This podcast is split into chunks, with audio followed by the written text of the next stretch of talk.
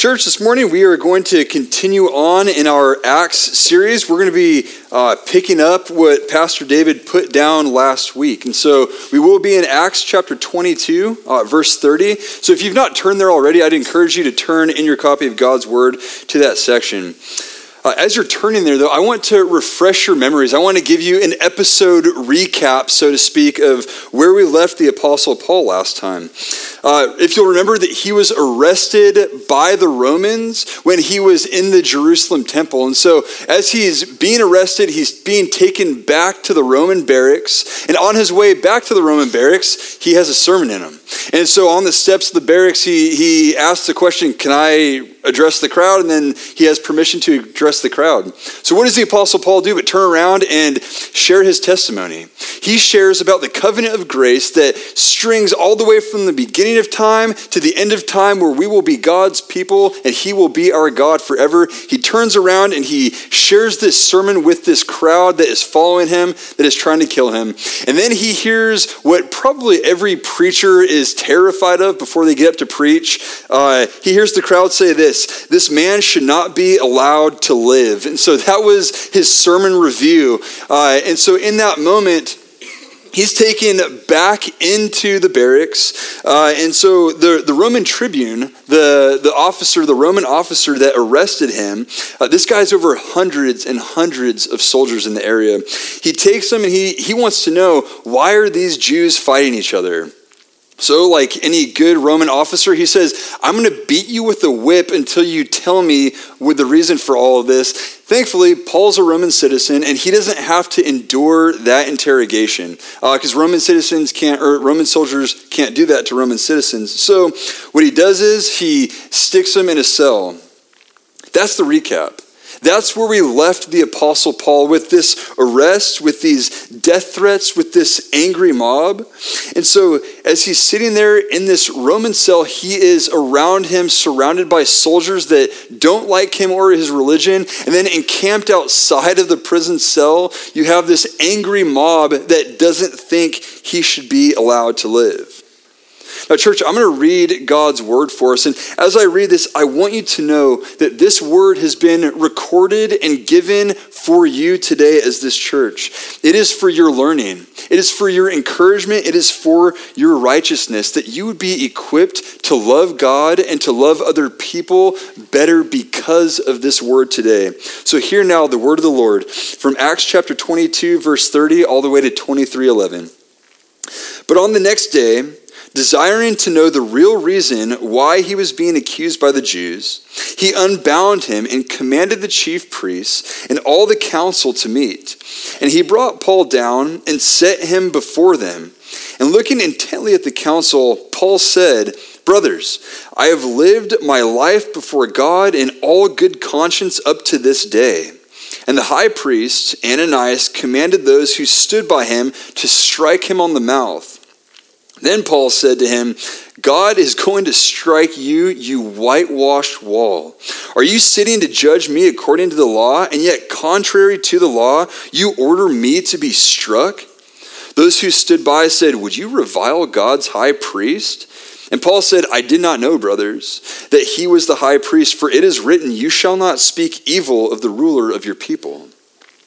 Now, when Paul perceived that part were Sadducees and the other Pharisees, he cried out in the council, Brothers, I am a Pharisee, a son of Pharisees. It is with respect to the hope and the resurrection of the dead that I am on trial.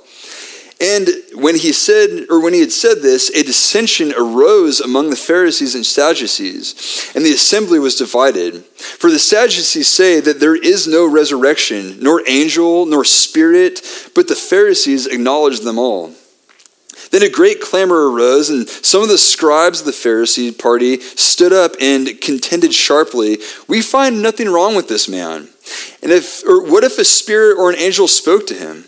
And when the dissension became violent, the tribune, afraid that Paul would be torn to pieces by them, commanded the soldiers to go down and take him away from among them by force and bring him into the barracks. The following night, the Lord stood by him and said, Take courage For as you have testified to the facts about me in Jerusalem, so you must testify also in Rome. Church, that is the word of the Lord. Thanks be to God. Uh, will you pray with me? Lord Jesus, we thank you not only for your word, we thank you not only for the good news that you have taken away all of our badness and given us all of your goodness, but Lord, we thank you for being always present with us.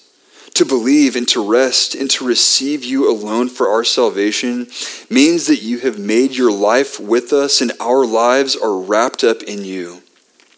Holy Spirit, give us eyes to see your word this morning. Transform our hearts so that our souls would delight in you. Grant us maturity and growth in the grace and knowledge of the Lord Jesus. Use these 12 verses to do just that. I ask in your name. Amen. What if you were walking down the street and somebody rolls up on you in a car and jumps out of the car and then they hand you a suitcase and the suitcase is full of money? What is the first thing that you're going to do if you're handed a suitcase full of money? Well, what I would do is first thing I would I would look at it and analyze it and make sure it wasn't ticking and then I'd see man this thing is full of money and then I would start asking questions. I would ask the question what is this? Who are you? What are you doing? What is your purpose in handing me this bag full of money? Now, this unforeseen, unprovoked act of kindness, you would still ask questions, but you'd be very happy for it. Uh, and, you know, to tell you the truth, I don't know for certain what I would say if that happened to me. So if anybody wants to find out and throw a bag of money at me after church, do it, and I'll respond loud enough for you all to hear it. So, but what about when circumstances arise that are out of our control, that are unprovoked, that are unforeseen, that are not joyful? Those things that are not seemingly beneficial to us. What about those moments when tragedy strikes a relative or a loved one and the news comes to us and we hear these things? What about when the troubles of our car happens our house fixes continue to mount up there's trouble with our business. And even though we've budgeted as well as we possibly can our savings is now dried up and we have no money left even though we were doing what we ought to be doing. What happens when we have been living rightly and we've been trying to be healthy, going to bed on time, exercising, doing all these things to be secure and, and good, but then all of a sudden anger comes back. Or that deep cloud, that dark cloud of depression follows us once again, even though we're doing everything right. What about when you get the confirmation that it is cancer again? What about when you get the confirmation that it was a miscarriage that you're currently going through? What happens to your soul when those things take place? When these questions, they pop up into our hearts when these tragedies happen around us, do they not? We, they, they come on our lips and we ask the question, what caused this to happen? Why did it go this way? God, what is the point of my suffering? And what is the reason for my trial? We ask these questions because it, it, makes it almost a little bit better when we're in chaos and we have a reason for our suffering. We have a reason for the chaos that's taking place because it feels like when we suffer in vain for no apparent reason, it hurts just that much more. As you heard from our passage this morning, the Apostle Paul experiences this true and this intense chaos that's taking place. He experiences it like none of us have ever experienced it, I would hope to imagine. Yet, amid this trial, Jesus is present with Paul. The resurrected Christ gives Paul comfort, he gives him meaning, he gives him purpose at the lowest part of his ministry. Paul clings to the reality of the resurrected Christ. And that is my hope for us, church. As we go through the chaos of life, I pray that we would all be clinging to Christ in the chaos. And in fact, that is our big idea this morning clinging to Christ in the chaos. That's what I want us to see. That's what I want us to get from watching Paul as he goes through these intense trials. The way that we're going to break down this passage is I'm going to show you two realities. The first reality is I'm going to show you the absolute chaos that Paul is feeling. This thing is multi layered and intense. Then the second thing I want to show you is the Christ that he clings to, the resurrection hope that Paul has in the midst of this chaos, the clinging to Christ in the chaos. And so we're going to jump right to our first point here. Uh, we get a front row seat to this situational chaos that surrounds Paul. If you would look with me back in your Bibles at verse 22, I'm sorry, chapter 22, verse 30. It says this But on the next day, desiring to know the real reason why he was being accused by the Jews, he unbound him and commanded the chief priests and all the council to meet. And he brought Paul down and set him before them. Now there are a lot of pronouns in that, the he's and the hims and the who's and the, you know, you, it's hard to make all the character connections. But what's happening essentially is the Roman officer who oversees this entire section of Jerusalem, what he sees is the Jews fighting with each other. He sees the mobs, he sees the riots taking place, and this Roman officer begins to ask those questions that we would ask when those unprovoked and unforeseen chaotic moments arise. Why is this happening? What is the reason this is happening? In the hopes of getting to the bottom of this, the, the officer, he calls together the Jewish Sanhedrin. Now, the Sanhedrin, if you didn't know, is this leading religious and legislative body. It is the highest court, so to speak, of the Jews of that day. They could cast judgments. They could mostly govern themselves. They could have trials. They can hear court cases. And they do all of this under Roman rule. And so you may be thinking, oh, great, like Paul's Jewish, these guys are Jewish, this should be fantastic. In fact, this is the absolute worst case scenario for Paul right here. Because the, the Sanhedrin is comprised of men that hate the Apostle Paul. It's comprised of men that hate Jesus. It's comprised of men that hate each other. Imagine walking into this room where there is dissension and strife between everybody. There is, that's not looking great. And so, what happens, truly in this situation, it could not get any worse. So, that's the court that Paul's standing before. Chapter 23, verse 1. Brothers, I have lived my life before God in all good conscience up to this day. And then that's fine. But then verse 2 happens. And the high priest Ananias commanded those who stood by him to strike him on the mouth. In case you didn't pick up from the context clues, Ananias was an evil man. He was a wicked ruler of the day. A Jewish historian named Josephus said this about Ananias. He says that he was wealthy, he was insolent, he was cruel and he was greedy. That is this man's reputation that Paul is standing in front of.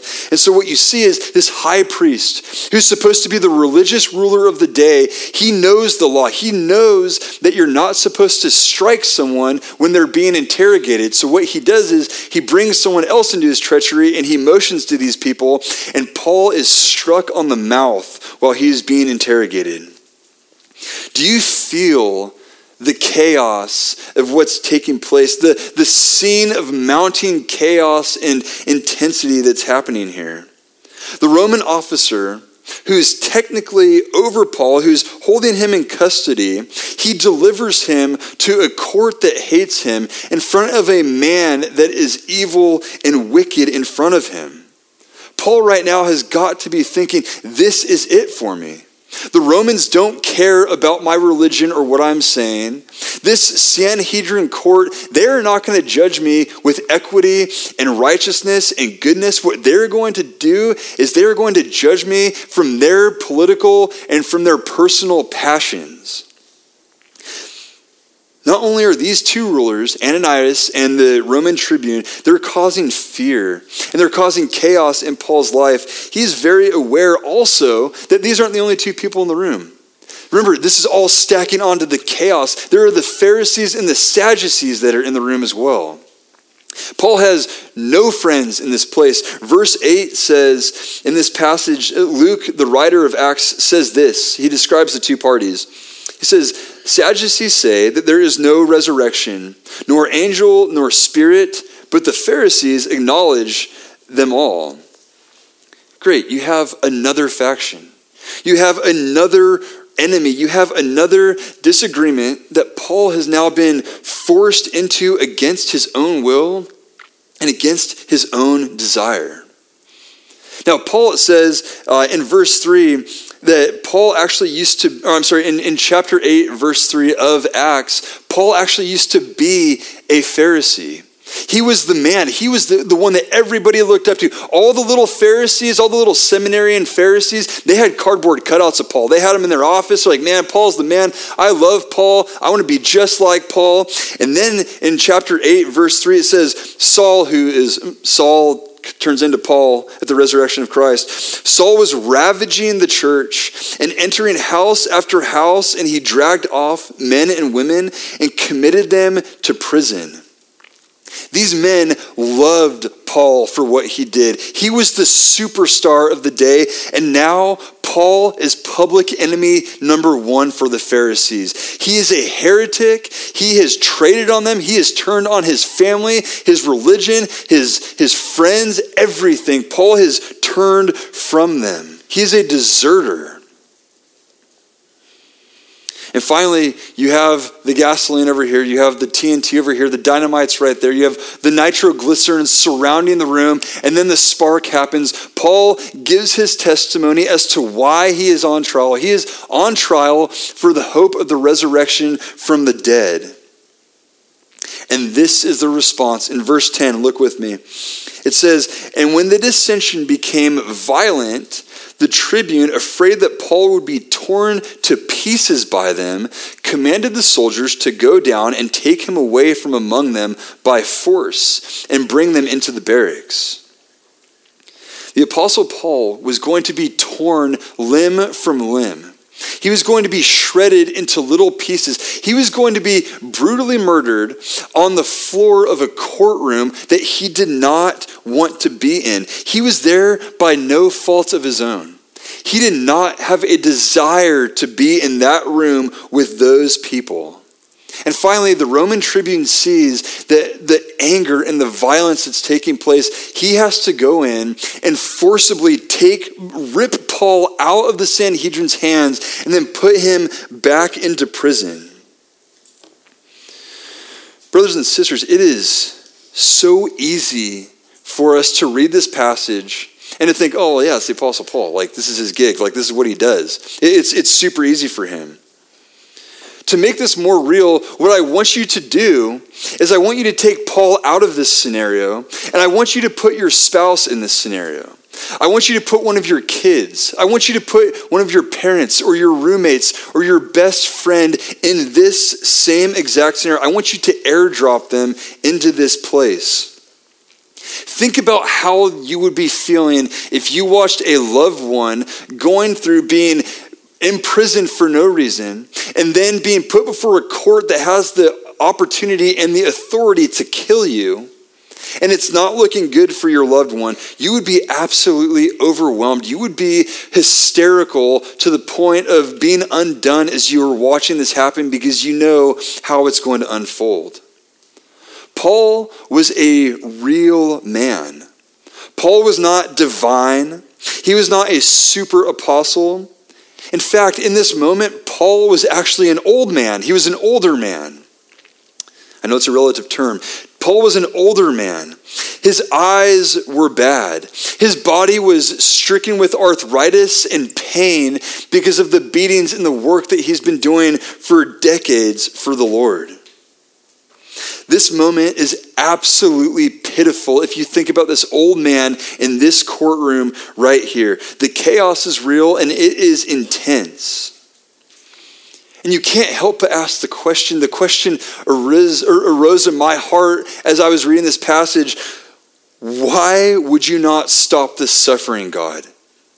Paul is in full time ministry. All he wants to do is plant churches and share this good news with other people. Why would you let your servant go through this intense chaos? What is happening? Why would you do this? Do you not love Paul?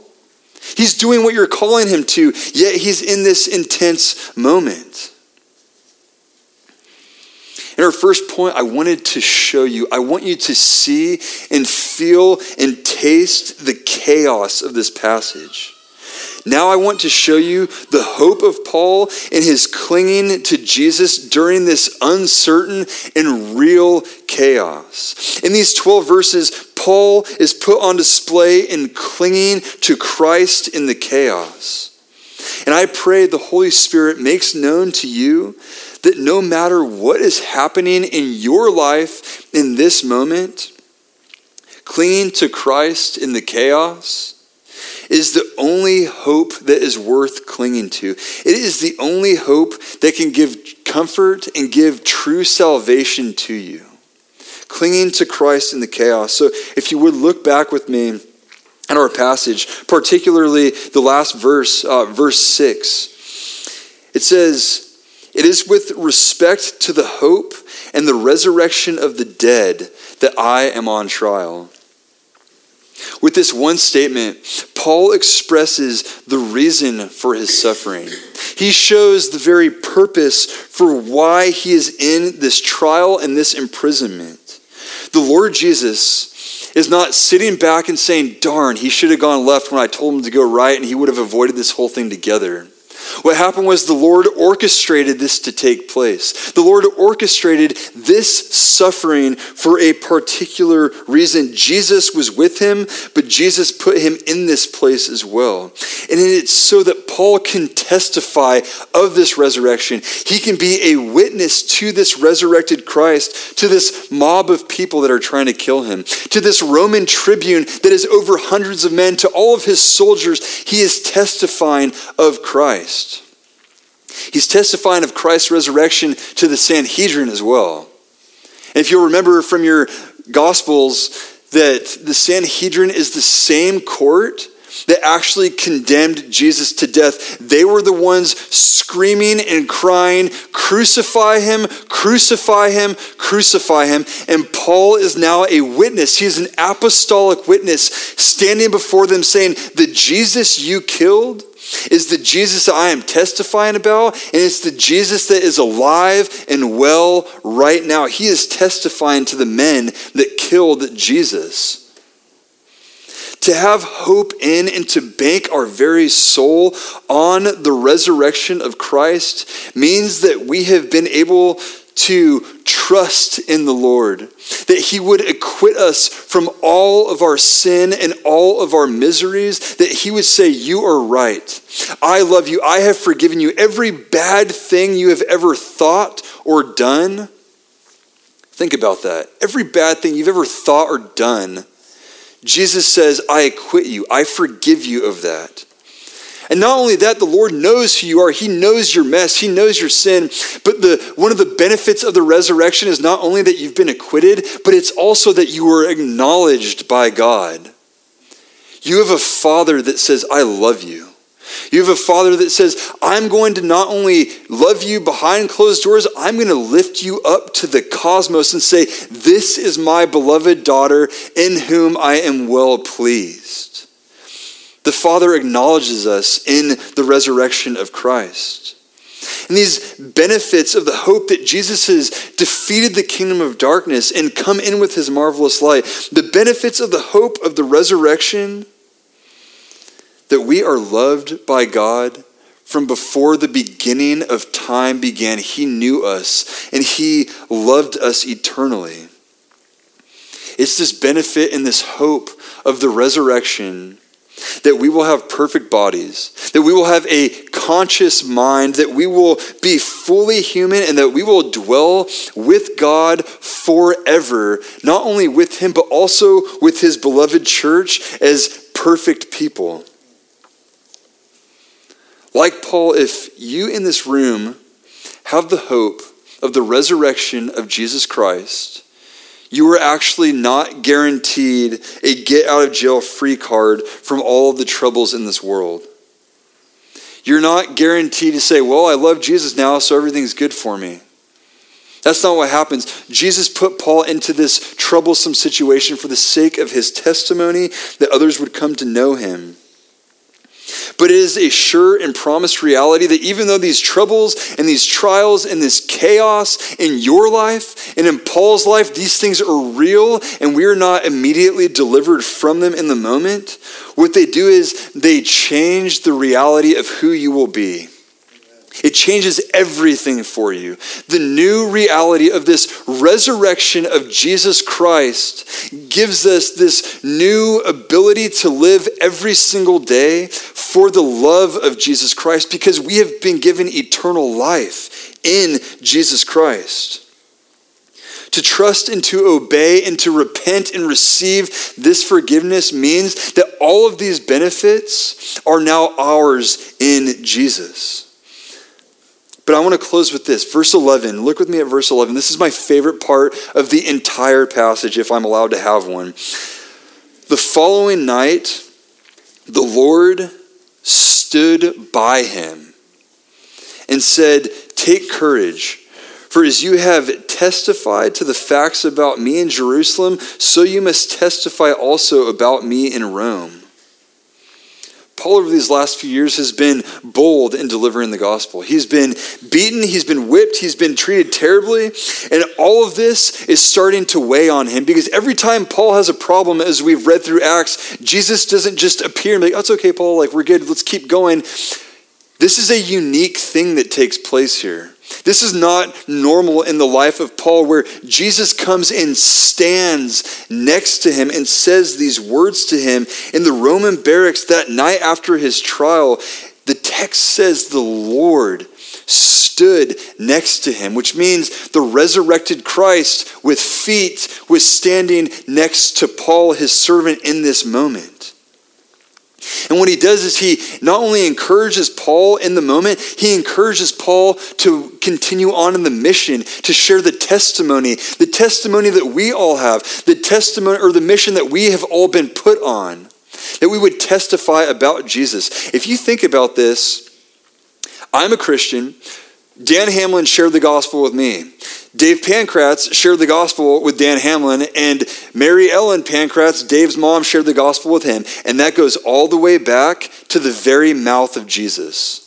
That testimony follows all the way back. We can trace that, and I pray, Lord willing, in heaven we'll be able to do that. But it's in this moment, if Paul had given up, if Paul had hung his boots up and said, I am done, that means the gospel would not have spread the same way that it has. That means that some of us in this room may not have become Christians and heard this good news of the gospel, but the Lord knew that He needed to encourage Paul so that Trevor Allen could come to believe in this gospel on the beaches of Pismo Beach in California in 2001. He needed that to happen. And so he strengthens Paul. He encourages him. And friends, let this strengthen and encourage you that though you are going through suffering, though you are in chaos, run back to Jesus. Run back to this resurrection, this testimony, because nothing is better than this. This is life itself that we have been given, that we are able to walk into, to cling to, to have hope in for all of our days. Now, I don't typically do this, but I want to challenge you, church, this morning. I want to challenge you to encourage each other in a very particular way. If you think about it, Jesus has not come and stood before us face to face, flesh to flesh in our troubles in our chaos. That doesn't mean that he doesn't love you. What that means is he's given the church his Holy Spirit. The Spirit of the living Christ indwells me, which means that I now have the love of Christ and the mind of Christ, and I'm able to share with my brothers and sisters in Christ the, the truths of the Scriptures. And so that is us as a body this morning, that we're able to encourage and manifest the love of Christ to one another. So don't just take this good news and hoard it for yourself, but bring it to your brothers and sisters in Christ. Share it with your family, share it with your neighbors, read it to your children. Let them know that this Jesus loves them and that encourage them in their chaos and encourage them in their mission. So what I want us to do is this. I want you to pray for two people today. After church, I want you to pray for two people particular in your mind, and I want you to pray this for them. I want you to pray that the Lord would bless them. I want you to pray that the Lord would continue to keep them. I want you to pray for them to have a renewed sense of the hope of the resurrection in Jesus Christ. And after you've prayed these things, I want you to text them or call them. Shoot him a text. I prayed for you this morning. I love you. May the Lord bless you and keep you. May he continue on in the hope of the resurrection that you have been given, that you would be encouraged for today to continue on in the mission that the Lord has put you on in this life, no matter the circumstance. Let them know that you are praying that they would be clinging to Christ in the chaos. Let's pray together. Lord, this room abounds with chaos. So many people have I sat with and talked to. So many people in this room have we all sat with and talked to. That there, I know there is chaos amongst us. I know there is strife and there is tribulation, some of which we've caused with our own hands, and some of which come upon us for no concern or desire of our own, but rather, Lord, we feel the chaos, we feel the intensity. And so let us remember Jesus. Let us remember the hope of the resurrection.